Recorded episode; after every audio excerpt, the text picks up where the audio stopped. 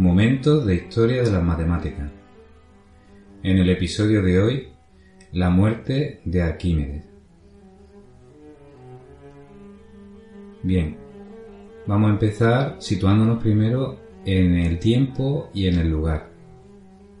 El tiempo es, pues hace más de 2000 años, estamos en el siglo III antes de Cristo.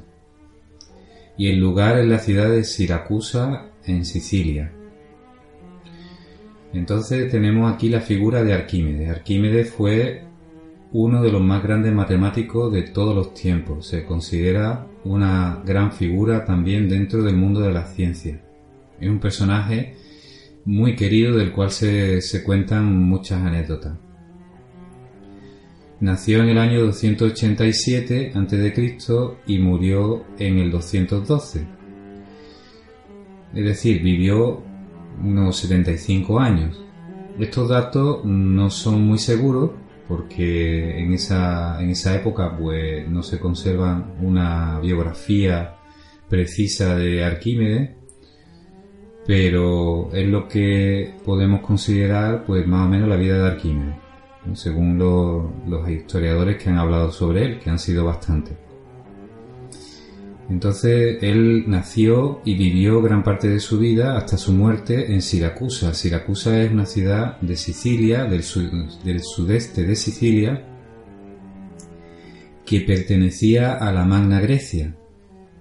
Debemos tener en cuenta que en aquella época los conceptos de país y de nación no son como los de ahora, no existían, sino que lo que existía era como una cultura y Grecia era un conjunto de ciudades con unos territorios, con unas fronteras que no estaban muy delimitadas y concretamente pues la Magna Grecia era una parte de, la cultura griega o pertenecía a la cultura griega, una serie de ciudades ubicadas al sur de Italia y en la isla de, de Sicilia, como era Siracusa.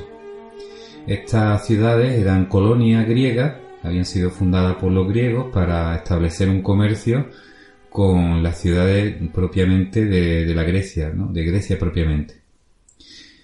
Entonces Arquímedes vivió allí prácticamente toda su vida, aunque hay datos de que en un, cierto momento tuvo que viajar a Alejandría a, estudiar en la famosa biblioteca o universidad de la ciudad de Alejandría. Arquímedes se conoce no solamente por, las matemáticas, sino también por una serie de aplicaciones prácticas dentro del campo de la física, de, la química, de la ingeniería y casi todas pues son mm, bastante sorprendentes.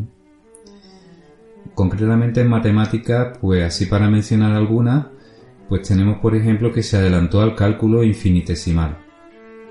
Entonces él fue capaz de calcular áreas y volúmenes con una precisión sorprendente y usando técnicas de aproximación como las que se usan en el cálculo infinitesimal. Pero es que el cálculo infinitesimal no se desarrolló hasta la, llegada de, de, Isaac Newton y Leibniz, y Gottfried Leibniz.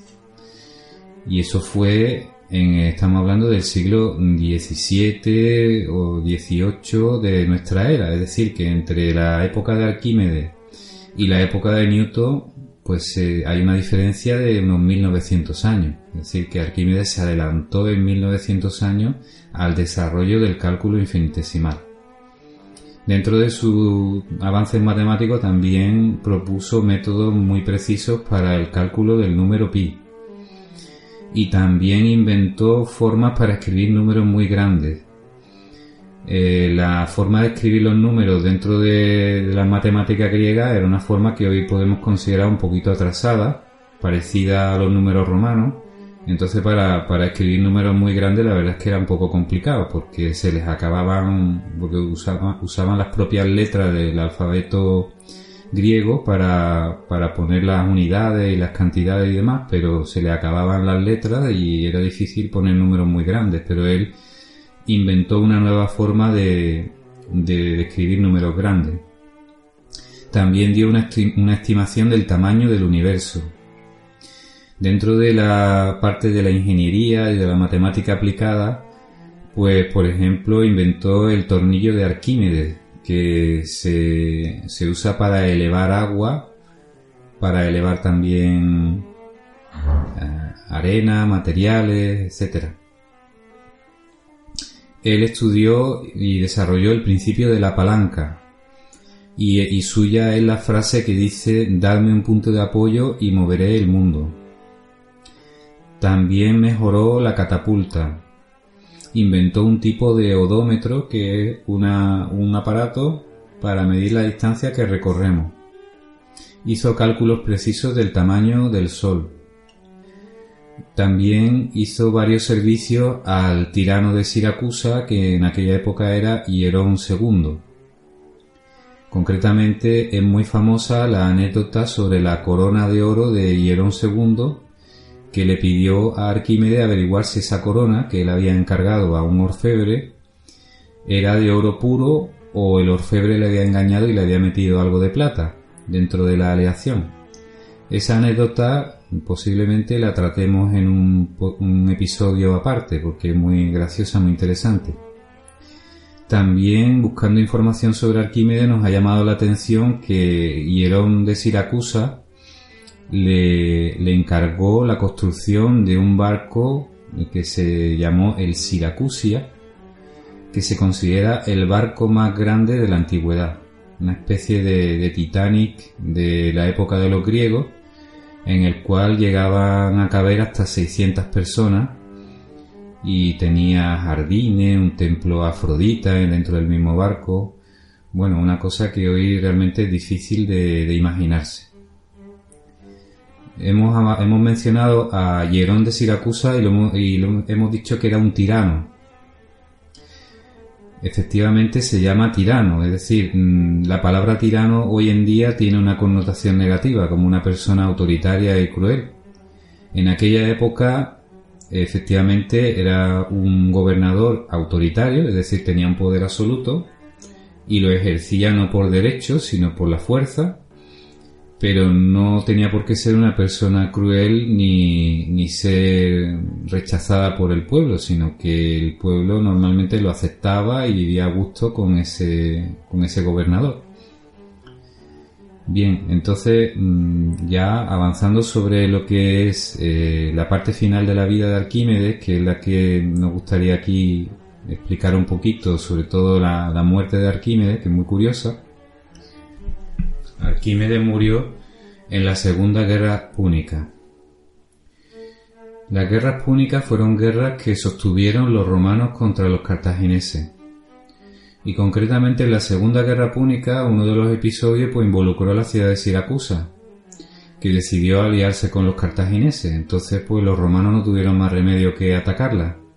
Concretamente, el general romano Marco Claudio Marcelo dirigió el ejército y la conquistó después de dos años de asedio. Los dos años que estuvieron los romanos asediando la ciudad pues fueron bastante duros, tanto para los, para los romanos como para los sitiados, pero eh, con la ayuda de Arquímedes pues los sitiados, los habitantes de Siracusa lograron resistir. Se cuentan muchos hechos de ese asedio en donde intervino Arquímedes que se distinguió inventando armas para la defensa de la ciudad inventó piezas de artillería, como hemos dicho, mejoró la catapulta y concretamente inventó una especie de grúa, lo que se llama la garra de Arquímedes o también en latín manus ferrea. Y era una especie de grúa con una garra al final que los siracusanos sacaban por encima de la, de la muralla de la ciudad. Y cuando un barco romano se atrevía a acercarse para intentar eh, enganchar las, las escalas para poder asaltar la muralla, para que los soldados romanos treparan y soltaran la muralla, pues entonces en ese momento la garra de Arquímedes aparecía por encima, agarraba las velas de los barcos, los mástiles, eh, se tiraba, tiraba de ellos y lograba hacer que los barcos, que los barcos volcaran. Entonces los romanos, cuando veían aparecer una viga o una grúa por encima de la muralla se apresuraban a marcharse y a alejar los barcos porque sabían que, era, muy, peligroso, era un nuevo invento de Arquímedes, una nueva ocurrencia. También se dice que Arquímedes eh, empleó o inventó la forma de emplear un rayo calórico para quemar los barcos romanos. Y para ello empleó lo que se llaman los espejos ustorios. Es un nombre muy curioso el de estos espejos. Entonces estos espejos, que son así como tipo espejos parabólicos, pues reflejaban los rayos del sol, lo concentraban en un punto y hacían, eh, producían fuego en los barcos romanos y los incendiaban. Hoy en día se ha puesto en duda la posibilidad de que se, realmente se pudieran usar en la práctica, porque se dice, por ejemplo, que si los barcos estarían en continuo movimiento por las olas, que si era muy difícil enfocarlos se necesitaba un día de mucho sol y que estuviera enfocado durante un tiempo, etcétera. Pero yo creo que, que sí podía ser que sí podía ser posible. Eh, se dice, por ejemplo, que un grupo de personas bien entrenadas, cada una con un escudo en forma de espejo y todas enfocando directamente a un barco en un momento dado, con los rayos, pues podían concentrar suficiente calor para que ese barco saliera ardiendo. Entonces, eso también se dice de los métodos que usaba Arquímedes para, para repeler el ataque de los romanos. Es decir, que Arquímedes durante dos años fue un, dolor de cabeza para el general romano Marco Claudio Marcelo. Finalmente el asedio logró su objetivo y la ciudad de Siracusa se rindió y los romanos lograron entrar, como se dice, a sangre y fuego. Y el general romano Marcelo, aunque Arquímedes había sido ese personaje que, le había estado haciendo la vida imposible en el asedio, pues le ordenó tajantemente que se respetara su vida. Pero esto no fue así, porque un romano, un soldado romano, al entrar en Siracusa, mm, lo asesinó. No se sabe exactamente con seguridad cómo fue, pero las leyendas dicen que Arquímedes estaba en ese momento ocupado en resolver, en resolver un problema matemático. Se dice que estaba eh, en la calle o en la playa, no se sabe exactamente, en el suelo dibujando en la arena figuras geométricas. Las últimas palabras de Arquímedes, antes de ser muerto por el soldado romano, eran no estropeéis mis círculos. O sea que debía estar metido en un problema sobre círculos, sobre circunferencia. Y la verdad es que me parece totalmente creíble esta, esta posibilidad. Yo cuando pienso en Arquímedes, pues me acuerdo de una serie antigua de dibujos animados que pude ver en mi infancia que se llamaba Érase una vez el hombre. Entonces uno de los personajes que aparecía recurrentemente era el maestro o el sabio, que era un señor anciano con una barba blanca enorme que le cubría todo el cuerpo.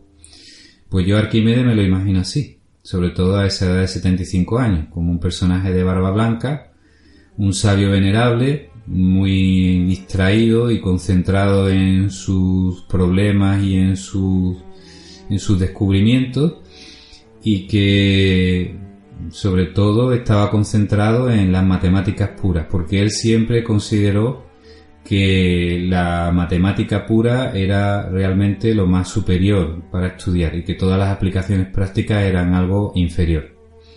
Entonces no me extraña nada que una vez que la ciudad de Siracusa se rindió, pues Arquímedes se concentrara en sus problemas matemáticos para evadirse de la realidad y estuviera tan concentrado y tan distraído y tan evadido que, que cuando llegó el soldado romano pues ni, ni levantó prácticamente la mirada de, su, de sus dibujos de la arena y así resultó pues asesinado en este momento de la historia matemática que, que bueno que es muy recordado y muy tenido en cuenta. De hecho eh, posteriormente en el siglo XIX concretamente la matemática Sophie Germain temió por la vida de Gauss durante la guerra napoleónica. Eso ya lo contaremos en un episodio más adelante.